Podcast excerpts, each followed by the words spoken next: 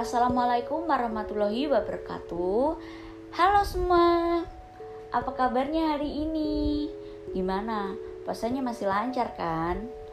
Nah, sambil nungguin buka puasa Aku mau ngobrolin sesuatu tentang komunikasi nih Yaitu teori komunikasi dan perkembangan teori Tapi sebelum masuk ke teorinya Aku mau sedikit membahas tentang definisi dan tujuan komunikasi Istilah komunikasi dalam bahasa Inggris yaitu communication yang berasal dari bahasa Latin communicatio dan bersumber dari kata komunis yang berarti sama. Sama di sini maksudnya adalah sama makna.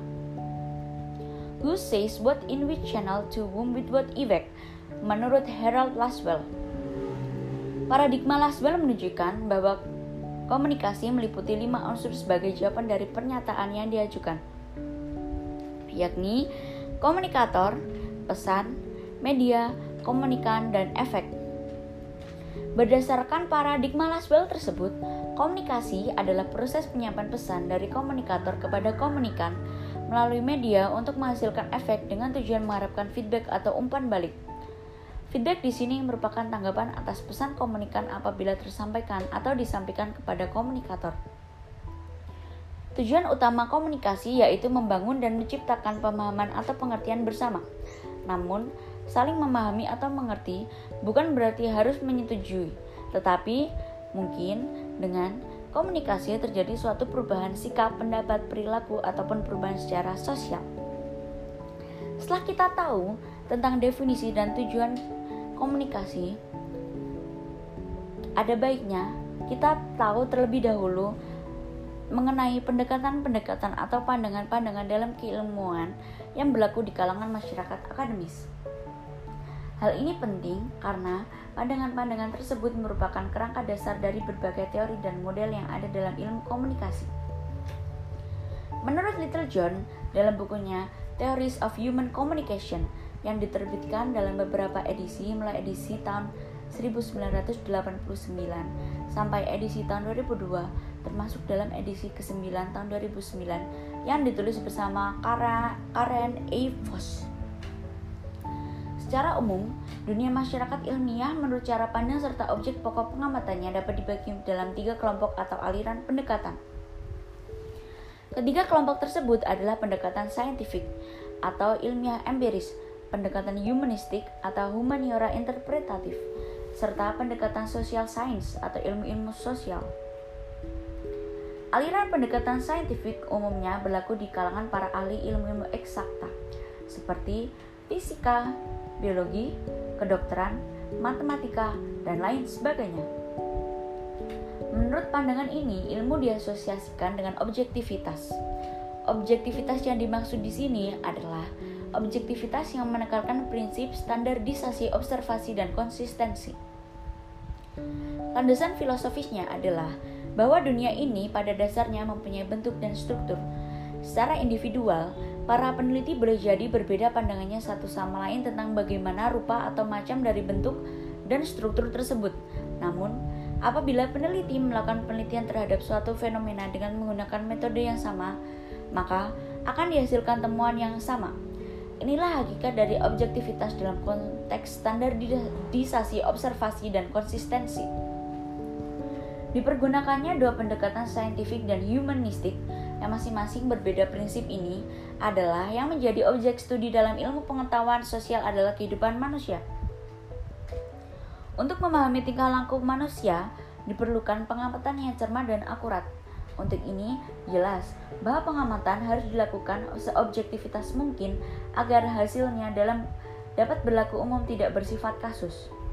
Dengan kata lain, Para ahli ilmu sosial seperti halnya para ahli ilmu alam harus mampu mencapai kesepakatan atau konsensus mengenai hasil temuan pengamatannya. Meskipun kesepakatan atau konsensus yang dicapai tersebut sifatnya relatif, dalam arti dibatasi oleh faktor-faktor waktu, situasi, dan kondisi tertentu. Di samping faktor objektivitas, ilmu pengetahuan sosial juga mengutamakan faktor penjelasan dan interpretasi. Hal ini disebabkan oleh manusia yang jadi objek pengamatan adalah makhluk yang aktif, memiliki daya pikir, berpengetahuan, memegang prinsip dan nilai-nilai tertentu, serta sikap tindaknya dapat berubah sewaktu-waktu. Oleh karena itu, maka interpretasi subjektif terhadap kondisi-kondisi spesifik tingkah laku manusia yang jadi objek pengamatan juga diperlukan guna menangkap makna dari tingkah laku tersebut. Seringkali perbuatan seseorang bersifat semu, dalam arti tidak mencerminkan keinginan hati yang sebenarnya dari orang tersebut.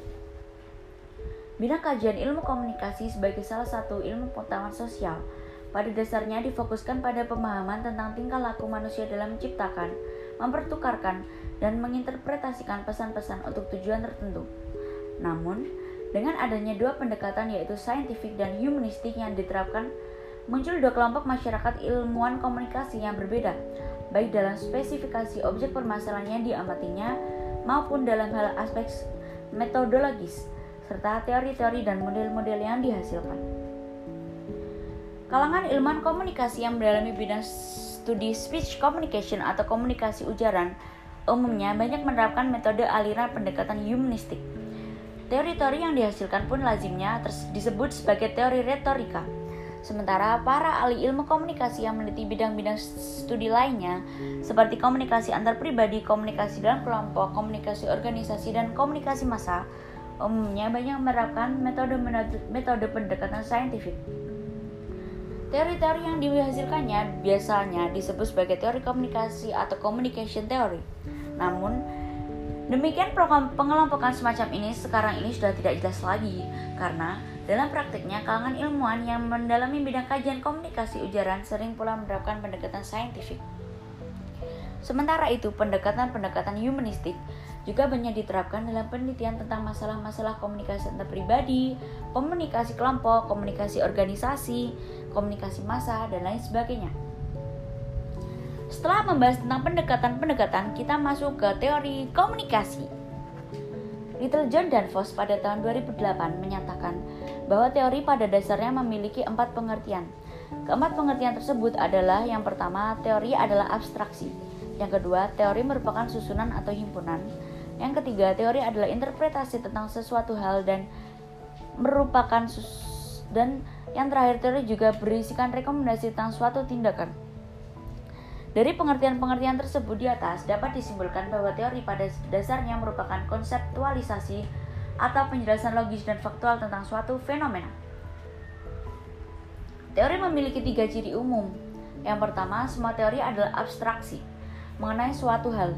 Dengan demikian, teori sifatnya terbatas.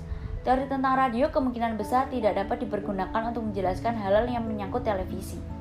Kedua, semua teori adalah konstruksi pemikiran yang berisikan interpretasi mengenai suatu fenomena penciptaan individual manusia. Oleh sebab itu, sifatnya relatif, tergantung pada cara pandang si pencipta teori, sifat dan aspek hal yang diamati serta kondisi-kondisi lain yang mengikat seperti waktu, tempat, dan lingkungan di sekitarnya. Ketiga, teori juga berisikan rekomendasi mengenai suatu tindakan yang dapat dilakukan. Berdasarkan uraian di atas, secara sederhana dapat dikatakan bahwa teori komunikasi pada dasarnya merupakan konseptualisasi atau penjelasan logis tentang fenomena peristiwa komunikasi dalam kehidupan manusia. Peristiwa yang dimaksud seperti yang dimaksud oleh Berger dan Cave mencakup produksi proses dan pengaruh dari sistem-sistem tanda dan lambang yang terjadi dalam kehidupan manusia. Penjelasan dalam teori tidak hanya menyangkut penyebutan nama dan pendefinisian variabel-variabel, tetapi juga mengidentifikasikan keberaturan hubungan di antara variabel. Menurut Little John pada tahun 1987, tahun 2002, dan tahun 2009, penjelasan dalam teori berdasarkan pada prinsip keperluan atau the principle of necessity, yakni suatu penjelasan yang menerangkan variabel-variabel yang kemungkinan diperlukan untuk menghasilkan sesuatu. Berdasarkan konteks atau tingkatan analisisnya, teori-teori komunikasi secara umum dapat dibagi dalam lima konteks atau tingkatan sebagai berikut. Yang pertama, intrapersonal communication atau komunikasi intra-pribadi. Yang kedua, interpersonal communication atau komunikasi antar pribadi. Yang ketiga, group communication atau komunikasi kelompok. Yang keempat, organizational communication atau komunikasi organisasi. Dan yang terakhir adalah mass communication atau komunikasi massa. Intrapersonal communication adalah proses komunikasi yang terjadi dalam diri seseorang. Hal yang jadi pusat perhatian adalah jalannya proses pengolahan informasi yang dialami seseorang melalui sistem syaraf dan indranya. Teori-teori komunikasi intrapribadi umumnya membahas mengenai proses pemahaman ingkat, ingatan, interpretasi terhadap simbol-simbol yang ditangkap melalui panca indera. Intrapersonal communication atau komunikasi antar pribadi adalah komunikasi antar perorangan dan bersifat pribadi, baik yang terjadi secara langsung tanpa media ataupun tidak langsung melalui media.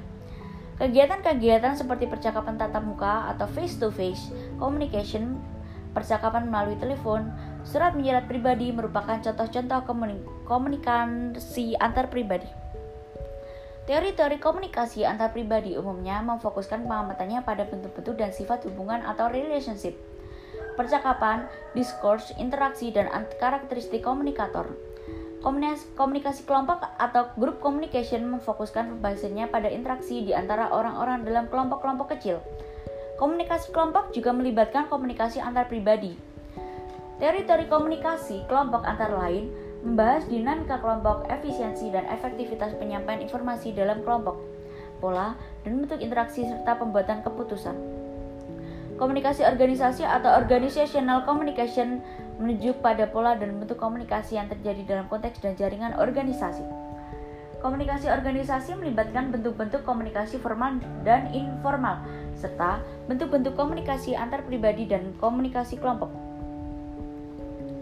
Komunikas pembahasan teori-teori komunikasi organisasi antara lain menyangkut struktur dan fungsi organisasi, hubungan antar manusia, komunikasi dan proses pengorganisasian, serta kebudayaan organisasi. Komunikasi massa atau mass communication adalah komunikasi melalui media massa yang ditujukan kepada sejumlah halayak yang besar. Proses komunikasi massa melibatkan aspek-aspek komunikasi intrapribadi, komunikasi antar pribadi, komunikasi kelompok, dan komunikasi organisasi. Teori-teori komunikasi massa pada umumnya memfokuskan perhatiannya pada hal yang menyangkut struktur media, hubungan media dan masyarakat, hubungan antara media dan halayak, aspek-aspek budaya dari komunikasi massa serta dampak atau hasil komunikasi massa terhadap individu. Nah, setelah kita membahas tentang teori komunikasi, kita masuk kepada awal mula sejarah teori komunikasi. Studi awal tentang komunikasi dimulai sejak pasca Perang Dunia Pertama sebagai bentuk dari kemajuan teknologi dan literasi. Subjek kajian ilmu komunikasi awal diwarnai dengan filosofi abad 21 Masehi, yaitu progresivisme dan pragmatisme yang mengendaki peningkatan kehidupan masyarakat melalui perubahan sosial. Perkembangan kajian ilmu komunikasi generasi pertama banyak bermula dari Amerika Serikat, sebuah negara on the move pasca Perang Dunia Pertama. Kajian komunikasi generasi awal memberikan perhatian pada propaganda, opini publik yaitu kebangkitan ilmu sosial dan peran media dalam pemasaran serta periklanan. Setelah Perang Dunia Kedua, ilmu sosial secara utuh diakui sebagai cabang keilmuan. Perhatian tentang psikologi dan proses sosial mengemuka. Seiring dengan itu, persuasi dan pengambilan keputusan dalam kelompok menjadi perhatian dari para peneliti. Kini, berbagai perguruan tinggi memiliki departemen atau program studi ilmu komunikasi. Ilmu lain juga memberi perhatian pada komunikasi seperti psikologi yang melihat komunikasi sebagai bagian dari perilaku manusia. Namun, terjadi perbedaan pendekatan dalam perkembangan ilmu komunikasi. Di Amerika Serikat, kajian komunikasi sejak awal lebih bersifat kuantitatif untuk mengkaji objektivitas. Sebaliknya, di Eropa Barat, kajian komunikasi lebih bersifat historis, kultural, dan kritis. Perbedaan ini juga terjadi di dunia barat dan timur, yaitu komunikasi di dunia barat, not unified process, vision of individualism, dominate by, by language, sedangkan komunikasi di dunia timur yaitu wholeness and un, unite, unity, collectivize, dominate by symbols. Teori bukan sekedar penjelasan, namun cara pengemasan realitas dan cara memahami realitas. Sebuah teori adalah sistem dari pemikiran. Teori adalah produk dari penilaian manusia. Orang yang berbeda cenderung menggunakan cara yang berbeda untuk memahami. Teori selalu berasal dari rasa ingin tahu atau inquiry. Proses rasa ingin tahu yang sistematis selalu melibatkan tiga langkah. mengajukan pertanyaan, melakukan, melakukan observasi, dan membangun jawaban. Hmm. Ilmuwan memiliki tiga tipe, tiga tipe yaitu scientific scholarship, social scientific scholarship, dan humanistic scholarship. Robert Craig menyatakan bahwa kita tidak akan pernah bisa disatukan oleh teori yang tunggal untuk memahami komunikasi. Teori akan selalu merefleksikan perbedaan dari ide praktis komunikasi sebagai bagian dari kehidupan sehari-hari. Jika ada keseragaman, maka komunikasi akan menjadi a static file atau bahkan a dead file.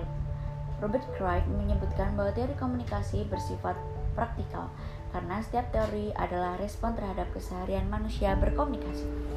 Sekian, terima kasih sudah mendengarkan podcast dari saya. Apabila ada kurang lebihnya, saya sebagai pemberi podcast memberikan minta maafnya sebesar besar. Sekian podcast dari saya. Terima kasih. Assalamualaikum warahmatullahi wabarakatuh. Semangat puasa semua.